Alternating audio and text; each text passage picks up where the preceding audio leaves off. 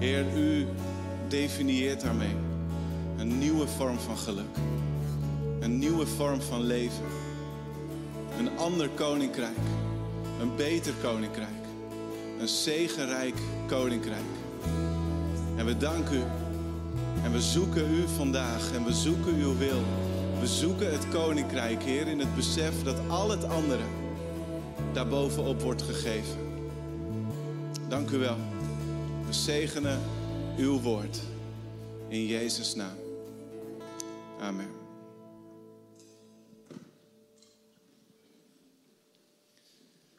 Ja, mooi lied om uh, al die zaligsprekingen te zingen. Degene die we al hebben besproken en ook die we nog gaan bespreken. En vandaag komen we bij de vijfde zaligspreking.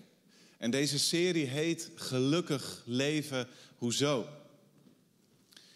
En um, in onze maatschappij wordt de term gelukszoekers, die wordt vaak met een negatieve ondertoon gebruikt. Maar weet je, volgens mij is het gewoon waar dat we allemaal gelukszoekers zijn. We zijn allemaal naar, op zoek naar vreugde, naar vrede, naar voldoening. We zoeken allemaal geluk. En Jezus biedt ons het zicht op een leven vol geluk, maar het ziet er heel anders uit dan we dachten. Geluk begint ermee dat we erkennen, weet je, ik kan het niet zelf bewerken, ik kan het niet zelf bereiken. Ik ben afhankelijk van God. Het zit hem niet in kracht of in macht of in zelfverrijking of wat dan ook. Maar het begint bij God op de eerste plek zetten. En daar gaan die eerste vier felicitaties van Jezus over. Jezus die prijst mensen gelukkig die beseffen dat ze met lege handen staan en die verlangen naar het ingrijpen van God. Mensen die zoeken naar Gods gerechtigheid voor deze wereld, ook al zien we dat nog heel vaak niet om ons heen. En dan de volgende vier felicitaties, waarvan vandaag de eerste is, die horen ook op een bepaalde manier bij elkaar.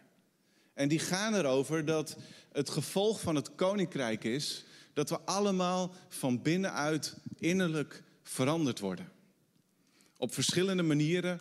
En we beginnen vandaag met barmhartig. We worden barmhartig. Matthäus 5, vers 7, daar zegt Jezus: Gelukkig de barmhartigen, want zij zullen barmhartigheid ondervinden. Nou, als je op zoek gaat naar de betekenis van barmhartigheid en dan het werkwoord en het zelfstandig naamwoord en het bijvoeglijk naamwoord, dan zie je in de Bijbel dat het vaak, dat het heel vaak voorkomt. Het Griekse woord wat het Nieuwe Testament gebruikt, dat betekent eigenlijk zoiets als medelijden hebben met. En vanuit dat medelijden, vanuit dat meeleven, kom je in beweging. Het is liefde in actie. En ik heb mijn best gedaan om een klein beetje samen te vatten wat de Bijbel erover zegt, maar dat was nog een hele klus. Omdat het woord komt overal terug in de Bijbel. En het betekent ontzettend veel voor wie en hoe we zijn en voor ons handelen, voor onze daden. Het gaat volledig in tegen de heersende moraal van deze tijd. En het vraagt echt dat we in ons denken en in onze emotionele reactie op gebeurtenissen en zaken en mensen en in ons handelen, dat we dat opnieuw gaan doordenken.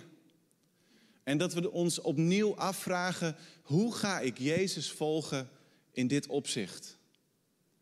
En geloof me, dat schuurt soms. Het wordt soms confronterend vandaag. Maar dat is vaak wat er gebeurt. Als we ons bezighouden met wie Jezus is en wat Hij onderwees, dan gebeurt er wat. Dan moeten we gaan bedenken, hoe ga ik vanmiddag, hoe ga ik de komende week anders leven? Als ik dit weet. Om barmhartigheid goed te begrijpen, moeten we beginnen bij God. Wat betekent het dat God barmhartig is? Nou, allereerst dit. Lees jullie mee. Hij bleef niet op afstand, maar hij kwam dicht bij ons in Jezus. Als we God willen leren kennen, dan kunnen we beginnen bij liefde. God is liefde. Maar ook bij barmhartigheid. Het beschrijft zo kernachtig wie God is en van waaruit hij handelt. Het heeft heel vaak in de Bijbel betrekking op God die barmhartig is. God die komt met ontferming ten opzichte van Joden en van heidenen, van allerlei mensen die ongehoorzaam zijn. Paulus, die wordt van een vervolger van de kerk door Gods barmhartigheid een prediker, een evangelist, een zendeling die de wereld overgaat. Hij zegt ook, mijn bediening bestaat door de barmhartigheid van God. Ik kan medelijden hebben, ik kan met jullie meeleven, kerk en mensen, door de barmhartigheid van God. Door de barmhartigheid van God ben ik trouw en loyaal aan jullie. En er staat ook dat Jezus medelijden kreeg vaak. En dan geneest hij de zieken, bevrijdt hij de gebondenen. Komt hij in actie en raakt hij de mensen aan die door niemand werden aangeraakt. Soms vragen we ons wel eens af, God, waar bent u? Als wij lijden, als mensen van wie we houden lijden, als we geconfronteerd worden met het lijden over de hele wereld, God, waar bent u? En wat we mogen weten is dit: God is niet een godheid die ver af blijft.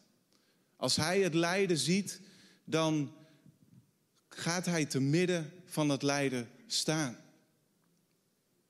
Hij bleef niet toekijken hoe onrecht en egoïsme en geweld over de wereld blijven razen. Maar hij daalde neer midden in de ellende en de duisternis en ons lijden. Hebreeën 2 die zegt het zo. Daarom moest hij in alles gelijk worden aan zijn broeders en zusters. Alleen dan zou hij in aangelegenheden tussen God en zijn volk een barmhartige en betrouwbare hoge priester zijn. Die verzoening bewerkt voor hun zonde. Juist omdat hij zelf, toen hij op de proef werd gesteld, het lijden doorstaan heeft, kan hij ieder die beproefd wordt bijstaan. Nou, de studiebijbel die definieert barmhartigheid zo, lezen jullie mee, het gaat niet om uiterlijk medeleven, maar om een volkomen identificatie met de naaste in zijn situatie. En dat is precies wat Hebreeën 2 beschrijft. God bleef niet hoog verheven in de hemel toe te kijken, maar hij daalde af in Jezus. En Jezus die had de gestalte van God. Hij was gelijk aan het wezen, de vorm, de, de, de eigenschappen van God de Vader en God de Heilige Geest. En hij beschouwde het niet als een soort van springplank om het uit te buiten, om zichzelf daarmee nog meer vooruit te helpen, om zijn eigen eer te zoeken. Maar hij legde het af. Hij had ieder recht om in de hemel te blijven. Maar hij zei: Ik versluier mijn heerlijkheid. Ik dek als het ware mijn goddelijke eigenschappen toe. Ik maak er niet gebruik van, zelfs al nagelen ze me aan het kruis. En ik ben nog steeds God. Ik dek het toe, zodat ik in al het lijden één word met alle mensen. Al ons lijden ervoer Jezus daar aan het kruis op Golgotha. Dus God bleef niet en God blijft nooit op afstand. Jezus werd in alles, zegt Hebreeën, in alles gelijk aan ons. Hij is en hij staat met ons in de modder. Hij onderging de meest vernederende dood aan het kruis om verzoening mogelijk te maken. En dat brengt me bij de tweede eigenschap van Gods barmhartigheid. Lees jullie mee? Hij rekent ons onze schuld niet toe. Maar hij zet de balans op nul. Ik heb al jaren een creditcard. En voor een aantal abonnementen, uh, voor uh, de aanschaf van vooral boeken, maar soms ook andere zaken. En soms voor een aantal reiszaken gebruik ik die creditcard. En iedere maand vindt er een afrekening plaats. Als ik met mijn creditcard 150 euro heb uitgegeven, dan zullen ze 150 euro van mijn lopende rekening afschrijven en dan is de balans weer nul. Geen schuld voor mij. En gelukkig is dat tot nu toe, zolang ik de kaart heb, iedere maand gelukt. Maar als dat niet lukt, dan blijft er een schuld staan. Waarover je rente gaat betalen. En sommige mensen gebruiken de ene na de andere kaart en het komt nooit meer op nul. Er blijft altijd een schuld. Nou, tegenover God hebben wij allemaal, niemand uitgezonderd, ook een schuld. Wanneer we eigenzinnig, opstandig, trots, oneerlijk, met leugens, jaloers, immoreel of verkeerd in wat voor opzicht ook handelen, dan bouwen we als het ware een schuld op tegenover God. En voor ons allemaal is die schuld zo groot geworden dat er geen enkele maand is waarin we die schuld kunnen afbetalen. We kunnen de prijs niet betalen. Uit onszelf staan we allemaal schuldig tegenover God. Maar, en dan komt eigenlijk wat Arnoud vorige week ook steeds zei. Maar God, lees jullie mee. Maar omdat God zo barmhartig is. En de liefde die Hij voor ons heeft opgevat zo groot is. Heeft Hij ons, terwijl wij alle dood waren door onze zonden, samen met Christus levend gemaakt. Door genade bent u gered. Door Jezus, onze barmhartige hoge priester, wil God jouw balans, wil die de balans van ons allemaal weer op nul zetten. En onze schuld is, is onbetaalbaar. Ik zei het al, er is niks wat we over de loop van ons hele leven daartegenover kunnen zetten. En dat is belangrijk om te beseffen. Vergeet nooit hoeveel God jou heeft vergeven. Denk er niet te licht over. Vergeet het niet al te gemakkelijk. Maar onthoud vervolgens bovenal, Jezus heeft de prijs van onze schuld betaald, zodat we kunnen danken en zingen, mijn schuld is weg, de prijs betaald. En dan de derde eigenschap van Gods barmhartigheid is dit. Hij liet zich raken en kwam in actie voor iedereen die zwak is en die lijdt en die gevangen zit. Er is een hele grote groep mensen uit onze kerk die uh, in kleine groepen van 7, 8, 9 mensen de Bijbel doorleest. Via YouVersion, de Bijbel-app. En onze groep, wij lezen in één jaar uh, volgens mij had niet iedereen dat door, ik niet. We dachten we lezen de hele Bijbel door, maar we lezen het hele Oude Testament één keer en het Nieuwe Testament twee keer. Maar dat is super mooi om te doen.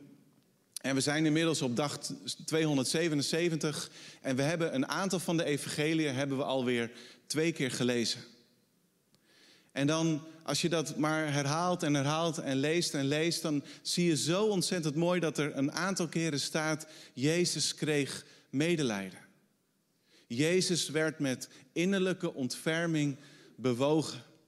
Dat gaat over zijn ingewanden. Die draaien zich om. Het voelt ongemakkelijk in zijn buik als hij ziet, er is een kleine jongen gestorven. Er is een melaatse die uitgekotst wordt door de maatschappij. Er is een blinde waarvan ze zeggen: zwijg, hou je mond. Jezus is niet in jou geïnteresseerd. En Jezus wordt met ontferming bewogen. En hij raakt de mensen aan die niemand wilde aanraken. Hij was niet bang om besmet te worden door de onreinheid van zonde of van, van zieken. Hij legde ze juist de handen op. Hij reageert nooit afgestomd. Nooit afwijzend, nooit verwijtend, nooit veroordelend. Hij stapt juist op die mensen af die alles verkeerd hadden gedaan, die aan alles gebrek leden. En Jezus begint zijn barmhartige werk op aarde met bekende woorden, in ieder geval als je wat langer meeloopt, bekende woorden uit Lucas 4. Maar ik denk, dit is wel, dit is wat Jezus kwam doen. Hij citeert Jesaja en hij zegt, de geest van de Heer rust op mij, want hij heeft mij gezalfd om aan armen het goede nieuws te brengen, om aan gevangenen hun vrijlating bekend te maken, aan blinden het herstel van hun zicht, om onderdrukten hun vrijheid te geven, om een genadejaar van de Heer uit te roepen. En Jezus die rolde de boekrol op, gaf hem terug aan de dienaar en ging weer zitten. De ogen van alle aanwezigen in de synagoge waren op hem gericht. Hij zei tegen hen: Vandaag is deze schrifttekst uit Jesaja, die jullie gehoord hebben, in vervulling gegaan. God is barmhartig. Hij bleef niet op afstand. Hij betaalde de prijs en wil onze balans op nul zetten. En hij wordt geraakt en komt in actie wanneer mensen lijden. Als dat Gods barmhartigheid is, hoe zijn wij dan als mensen barmhartig? Lees jullie mee. Ook wij blijven niet op afstand en streven naar een samenleving en niet een ikleving. En ik besef me dat dat niet echt een woord is, maar ik denk daar de laatste tijd best wel vaak over na. In wat voor maatschappij leven wij? Hoe gaan we met elkaar om? Wat voor reacties zie ik die mensen op elkaar geven? En om heel eerlijk te zijn, ik word daar soms best wel verdrietig van. We zeggen dat we in een samenleving leven, maar we leven heel vaak in een ik-leving. Ons eigen ik is het uitgangspunt. Het eerste wat we willen beschermen is ons comfort. Wij zijn de eerste die zich moet kunnen ontwikkelen en ontplooien. De eerste belangen die behartigd moeten worden, zijn die van ons. En ik zeg nu ook even ons, omdat bij dat ik hoort vaak de mensen die het voor 90 tot 100 procent eens met ons zijn. Dat zijn de goede mensen. En dan is het wij tegen zij. En ons land en onze wereld is daardoor niet leuker geworden, niet schoner, niet veiliger en niet eerlijker. Integendeel.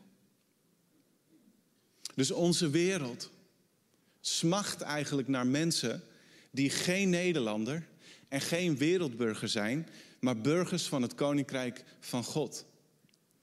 En dat is waarom het ook zo mooi is en zo krachtig is om zojuist dat lied te zingen. Aan het begin van deze serie, in, de inleiding, noemden we de bergrede de troonrede van Jezus. Jezus legde neer, ik kom een ander koninkrijk brengen. En weet je, het koninkrijk van God is niet de plaats die wij hemel noemen. Het is niet alleen maar waar God woont. Het koninkrijk van God gaat over een levensstijl met duidelijke principes, prioriteiten en loyaliteit naar God. Het gaat erover dat we ons voorbeeld, Jezus, de koning, dat we Hem navolgen. Denk aan Hebreeën 2, zoals Jezus zich volledig met ons identificeerde.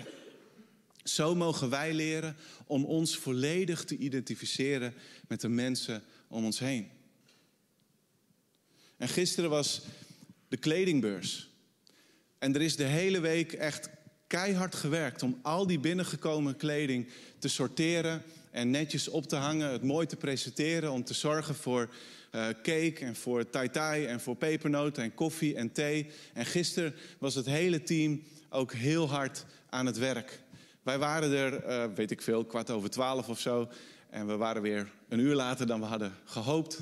Maar wij komen naar binnen en Esther die staat bij de kassa en die had nog niet gegeten. En toen wij weggingen was haar soep bijna koud geworden. Zo hard is er gewerkt. En gisteravond kreeg ik een appje van Erika. Supermooi, de kledingbeurs heeft 1000 euro opgeleverd. Een hele mooie opbrengst. Heel erg blij mee. Maar de nadruk in dat appje ging niet over de opbrengst in financiën, maar die ging erover, we hebben een prachtige week gehad. We hebben zulke mooie ontmoetingen en zulke mooie gesprekken gehad. En het team van de kledingbeurs komt voor een deel overeen met het team van CLC Café. En samen met zoveel mensen die iedere week een maaltijd verzorgen voor heel de kerk kookt. Weet je, dat vind ik mooi om te zien.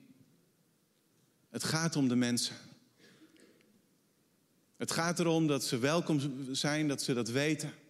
Dat we gaan zitten, dat we een bakje koffie en thee doen en dat we vragen hoe gaat het met je? Wat leeft er in jou? Waar loop jij tegenaan? Wat kunnen we misschien betekenen? Wat kunnen we praktisch doen? voor jou.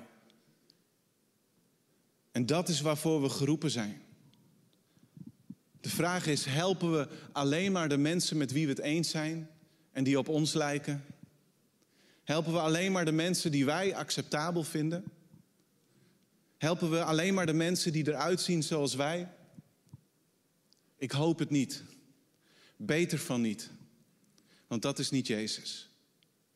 Toen Jezus zat te eten met Matthäus en een groot aantal tollenaars en zondaars, zo staat het er, toen gebeurde het volgende. De fariseeën die zagen dat en die zeiden tegen zijn leerlingen: Waarom eet uw meester met tollenaars en zondaars? En Jezus hoorde dit en hij gaf als antwoord: Gezonde mensen hebben geen dokter nodig, maar zieken wel. Overdenk eens goed wat dit wil zeggen. Barmhartigheid wil ik en geen offers. Ik ben niet gekomen om rechtvaardigen te roepen, maar zondaars. God is helemaal niet in de eerste plaats geïnteresseerd in de, zelfs door Hem voorgeschreven religieuze gebruiken en handelingen.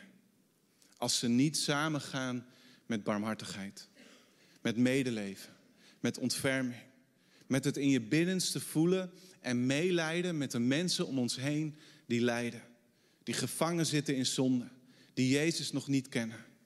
Laten we alsjeblieft de afstand overbruggen. Steeds weer. Naar iedereen. Ten tweede. Wij vergeven de mensen die ons iets schuldig zijn. In diezelfde bergreden van de zaligsprekingen, daar geeft mensen, of geeft Jezus een toelichting aan ons. Wat het betekent om barmhartig te zijn. En het meest scherp wordt dat in het Onze Vader. Jezus leert ons bidden en hij zegt: Vergeef ons onze schulden, zoals ook wij vergeven die ons iets schuldig zijn. En deze verbinding tussen onze vergevingsgezindheid en de vergeving die wij ontvangen van God, die werkt hij nog wat verder uit, vanaf vers 14. Want als jullie anderen hun misstappen vergeven, zal jullie hemelse Vader ook jullie vergeven. Maar als je anderen niet vergeeft, zal jullie Vader jullie je misstappen evenmin vergeven. Nou, dit zijn best pittige woorden. Als je daarover nadenkt. Vergeven en vergeven worden. Barmhartigheid tonen en barmhartigheid ontvangen. Ze zijn onlosmakelijk met elkaar verbonden. En we gaan er zo nog wat dieper op, op in, omdat we dat goed moeten begrijpen. Maar wat deze woorden ons in ieder geval leren is dit. Men, christenen zijn mensen die vergeven. En het is niet altijd vanzelfsprekend. En het is zeker niet altijd gemakkelijk om te vergeven.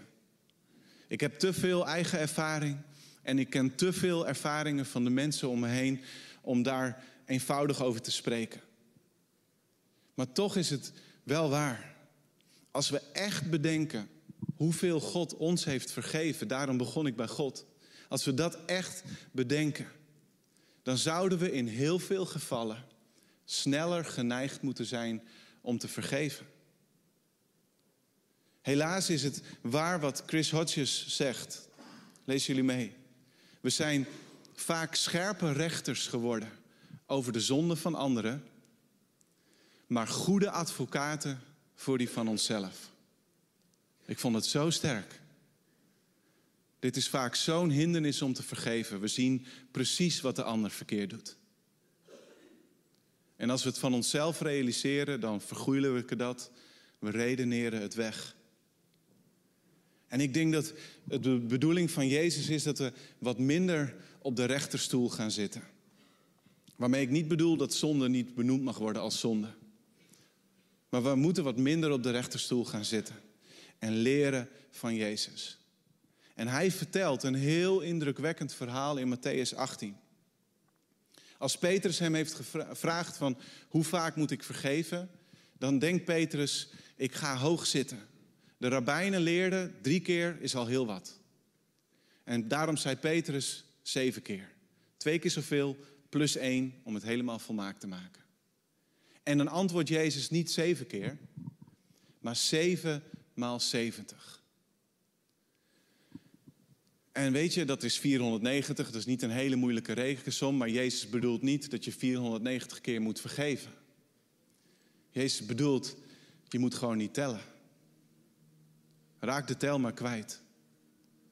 Als iemand bij je komt en om vergeving vraagt, vergeef. In het leven van een burger van Gods koninkrijk zijn genade en barmhartigheid die tot uitdrukking komen in vergevingsgezindheid ontzettend belangrijk. En dat verhaal gaat verder. Jezus vertelt over een koning die op een gegeven moment besluit om de rekeningen te vereffen. En er komt een dienaar bij hem en die heeft een schuld. Het is eigenlijk niet na te rekenen. Sommige uitleggers zeggen miljarden, andere biljoenen. In ieder geval, het is zo ontzettend veel dat die dienaar zich realiseert: nooit kan ik dit afbetalen. En het zou in die tijd gerechtigheid zijn als die man en zijn vrouw en zijn kinderen worden verkocht als slaaf. Maar zelfs dat zou nooit die hele schuld afbetalen. En die man die smeekt de koning om genade. En de koning wordt zo geraakt dat hij die hele schuld kwijtscheldt. Hij rekent het hem niet meer toe. En ik denk dat ons dat bekend voorkomt. Dat is waar ik het net over had. Dat is wat God doet met onze schuld. Het is een beeld van Gods vergeving aan ons. En deze net vergeven, deze net bevrijde dienaar, die loopt naar buiten en die komt op straat een andere dienaar tegen. En die is hem een bedrag schuldig, dat is prima af te betalen. Misschien moet je er een paar maanden voor werken, misschien een paar jaar. Ook dat is niet helemaal zeker, maar het is af te betalen. Alleen die man die kan het niet. En hij smeekt om genade.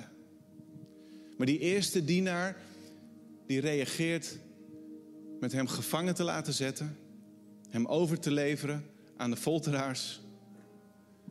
En voordat we de reactie van de koning lezen, laat dit duidelijk zijn. Die eerste dienaar die had gelijk. In zoverre, de andere dienaar had een schuld tegenover hem. En dat is vaak hoe wij reageren. Maar ik weet hoe het zit. Jij begon. Ik heb gelijk. Jij bent niet eerlijk over alle feiten, ik wel. Jij bent schuldig tegenover mij. We reageren heel vaak als die eerste. Maar je gelijk halen is niet de reactie die God wil. De koning reageert als volgt. Lees jullie mee. Hij zegt tegen die dienaar: Had jij dan geen medelijden moeten hebben met je mededienaar? Zoals ik medelijden had met jou. En zijn heer was zo kwaad dat hij hem in handen van de folteraars gaf tot hij de hele schuld zou hebben terugbetaald. Zo zal mijn hemelse vader ook ieder van jullie behandelen die zijn broeder of zuster niet van harte vergeeft. Onze God is een barmhartig God. Hij toont dit voortdurend. En zo wordt dat ook van ons gevraagd en is het logisch dat onvergevingsgezindheid van onze kant impact heeft op onze relatie met God. Maar laat dit heel duidelijk zijn. Het punt van dit verhaal is niet dat we vergeving moeten verdienen. Het punt van dit verhaal is niet dat we barmhartigheid en vergeving van God. Of sorry, het punt is juist wel dat we barmhartigheid en vergeving van God kunnen ontvangen als we berouw tonen.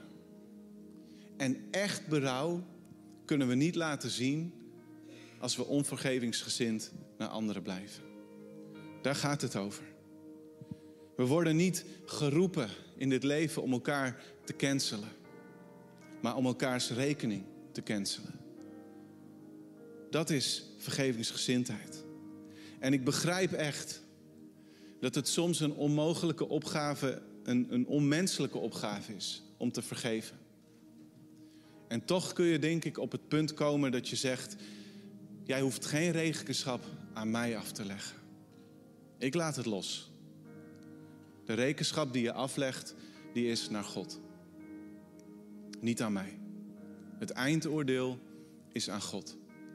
En dat is rechtvaardig. En dat is eerlijk. Dus we worden geroepen om vergevingsgezind te zijn. En als laatste, hoe ziet onze barmhartigheid eruit? Wij komen in actie wanneer we mensen in nood zien. En omwille van de tijd hou ik het kort. Maar de barmhartige, de barmhartige zijn mensen die in navolging van God niet afstandelijk door het leven gaan. Die altijd bereid zijn en streven naar vergeving. En die in beweging komen als ze mensen zien lijden. En natuurlijk, niemand van ons, en zeker met de kennis van deze tijd en alles wat op ons afkomt, niemand van ons kan alle nood waarvan je hoort en die je ziet uh, oplossen. Maar we kunnen allemaal iets. En we kunnen denk ik zelfs allemaal behoorlijk veel doen. Meer dan we vaak denken. Als we beseffen dat we niet voor onszelf leven, maar voor het koninkrijk van God, dan kunnen we zoveel meer doen met onze uren, met onze financiën, met onze huizen, met ons hart, met onze talenten. En als Jezus het heeft over de eindtijd en het laatste oordeel, dan zegt hij dit. Lees jullie mee, Matthäus 25. Want ik had honger en jullie gaven mij te eten. Ik had dorst en jullie gaven mij te drinken. Ik was een vreemdeling, een vluchteling en jullie namen mij op. Ik was naakt en jullie kleden mij. Ik was ziek en jullie bezochten mij. Ik zat gevangen en jullie kwamen naar mij toe. En daarmee bedoelt Jezus. Iedere keer als we iemand die niet genoeg te eten heeft, die dorst heeft, die geen kleding heeft, die gevangen zit, wat hij ook heeft gedaan. Iedere keer als we een vluchteling, iedere keer als we iemand die ziek is opzoeken, dan doen we dat voor Jezus zelf.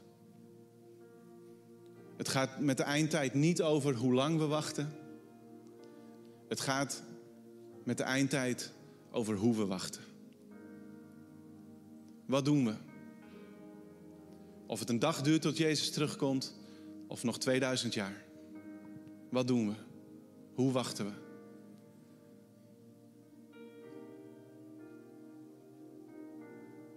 De vraag is: leven we geslotenachtig?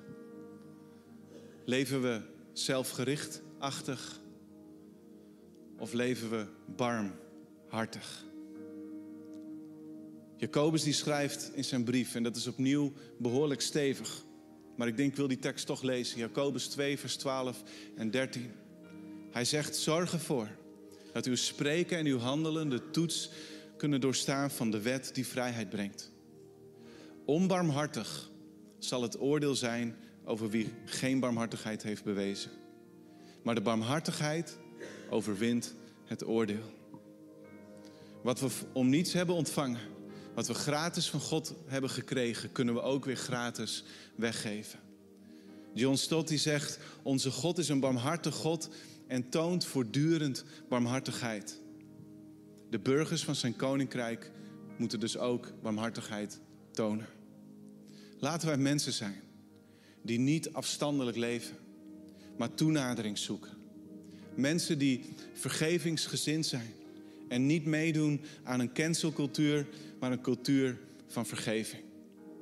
Laten we mensen zijn die in actie komen als we mensen om ons heen zien lijden. Want gelukkig zijn de barmhartigen. Zij zullen barmhartigheid ondervinden. Dat is de belofte van Jezus. Dat is een weg naar een echt gelukkig leven. Zullen we met elkaar bidden? Lief Vader in de hemel, we danken u wel voor de rijkdom van uw woord. We danken u wel, Heer, hoe ook vandaag de liederen en uh, de Bijbeltekst die al maanden geleden centraal werd gezet, hoe het bij elkaar komt. En hoe u tot ons spreekt. God, we danken u dat u barmhartig bent. Heer, uh, u handelt vanuit die gezindheid. Heer, u ziet ons allemaal, u kent ons allemaal. U weet wat we verkeerd hebben gedaan. U weet waar we tekort zijn geschoten. En Heer, u kwam midden onder ons in Jezus. En Jezus, dank u wel dat u de weg van de nederigheid bent gegaan. Dat u uw leven hebt gegeven voor ons aan het kruis. En u als enige zondeloos, als enig onschuldig mens, u hebt onze prijs betaald. En ik wil je vandaag uitnodigen om deel te worden van, van de familie van een barmhartige God. Om wat Jezus heeft gedaan ook voor jou aan te nemen. En te aanvaarden, zelf kan ik die balans aan het eind van deze maand en volgend jaar tot aan het eind van mijn leven nooit afbetalen. Maar Jezus, u hebt dat gedaan. En door uw offer aan te nemen, door te zeggen, Jezus, u bent mijn redder en u bent mijn koning, zet ik de balans op nul voor altijd. Je bent welkom in Gods koninkrijk. Je bent welkom om barmhartigheid te tonen. Maar allemaal. Ik bid dat we mensen zullen zijn die bruggen bouwen. Die afstanden over, over, overwinnen. Ik bid dat we mensen zijn die niet neerkijken, niet veroordelen, niet verwijtend handelen. Ik bid dat we mensen zullen zijn die juist iedereen opzoeken die het moeilijk heeft. En Heer, ik dank u voor hoe dat gebeurt. En ik bid, Heer, dat dat zich mag vermenigvuldigen. Dat we uw barmhartigheid laten zien. Dat we het koninkrijk van God bouwen. Niet door macht, niet door geweld, maar door vol ontferming en bewogen te zijn voor de mensen om ons heen. En soms ook naar onszelf. Ik bid, Heer, dat we soms ook barmhartiger naar onszelf zullen zijn. En iedereen die dat nodig heeft, die weet het. We zijn soms zo streng, zo hard. Maar God houdt van je. En Jezus kwam voor jou. En hij zet zijn voeten in de drek naast jou.